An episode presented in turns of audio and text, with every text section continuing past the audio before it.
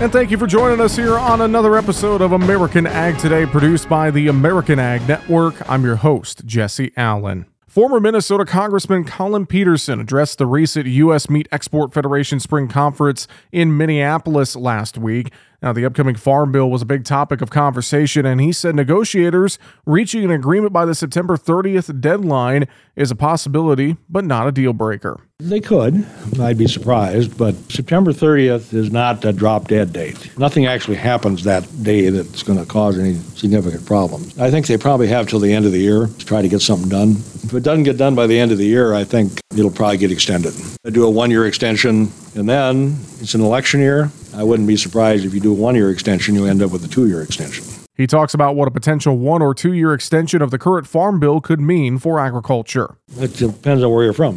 One of the things people are focused on is these reference prices. Well, the 10% reference price increase is $20 billion.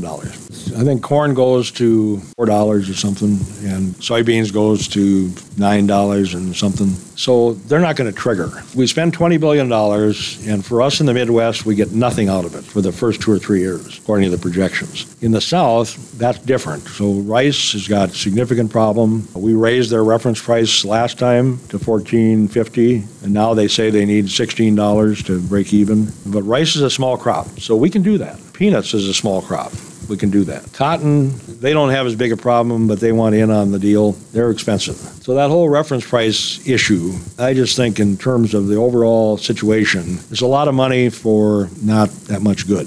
In the Midwest, that money would be better spent on crop insurance. A big question about the increased cost for the next farm bill is where the funding will come from. I don't see anything being successful in terms of trying to cut existing programs, uh, especially that are under mandatory spending. I don't think that's going to happen. So I'm then trying to support this idea that they're going to get additional money. I just don't know where it's going to come from. Say they cut some area outside of agriculture. There's so many other people that want money. I think it's hard to believe that they're going to cut money in some other area and transfer it to agriculture without somebody else complaining.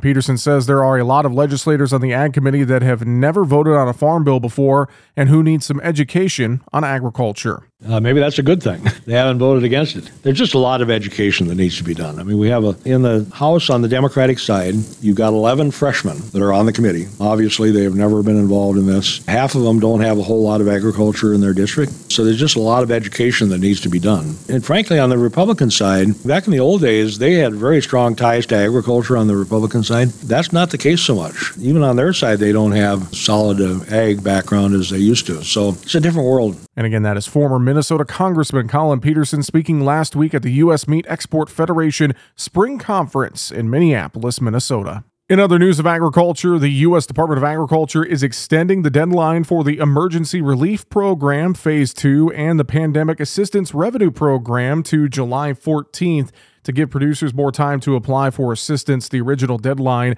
was coming up here at the end of the week on June 2nd. Additionally, USDA's Farm Service Agency is partnering with nine organizations to provide educational and technical assistance to agricultural producers and provide assistance in completing an ERP Phase 2 application.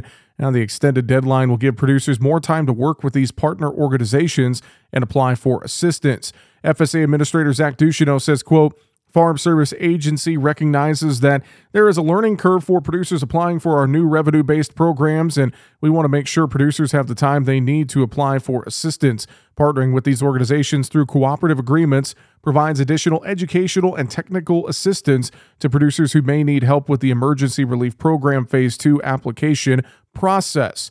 Now, the deadline extension gives producers more time to locate and work with these organizations to complete their program application. End quote. Now, depending on the producer's location, there are nine different partners uh, that can provide assistance either by phone or through online meeting software like Zoom or Microsoft Teams. The cooperative agreements with FSA, the following organizations are providing the free assistance to producers across the U.S.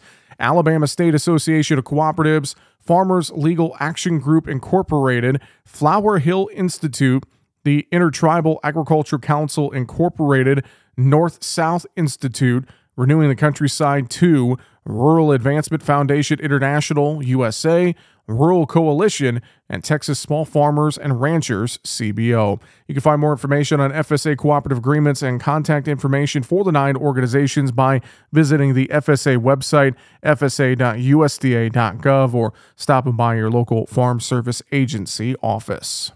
And finally, here on today's program, farming is finally in full swing across the Canadian prairie provinces after a slow start to planting season. Cold temps and a mostly dry April and early May caused soil temperatures to stay colder longer than normal. Much of the prairie region saw a decent amount of snowfall replenish soil moisture reserves in parts of Alberta and Saskatchewan, but subsoil moisture in that region continues to be in short supply. Manitoba is in much better shape, but cold temps are also held back planting efforts.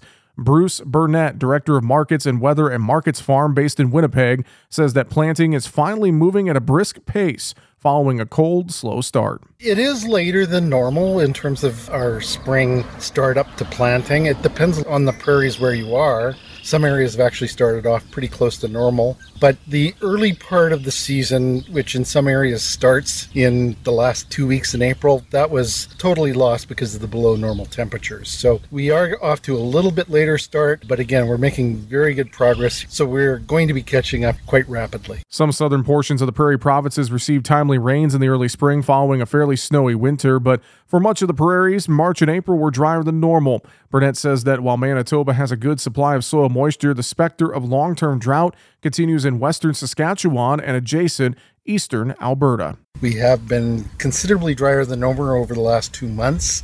Less than 60% of normal, less than 80% of normal in some areas. We still haven't enough moisture to recharge the subsoil situation, especially in the western growing areas of the prairies. We got some snow over the winter that's provided good topsoil, but we're still very dry underneath in parts of western Saskatchewan and eastern Alberta.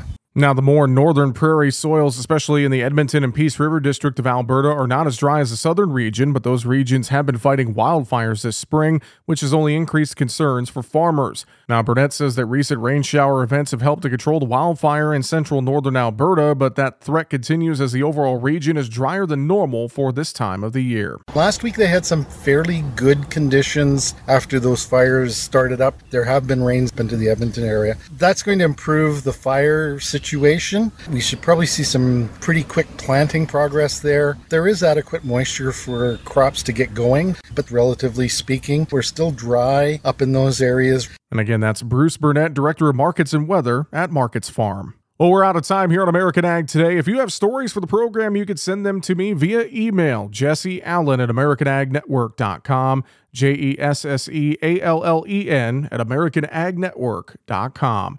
This has been American Ag Today, produced by the American Ag Network. I'm your host, Jesse Allen, wishing you and yours a great rest of your day. We'll talk to you tomorrow.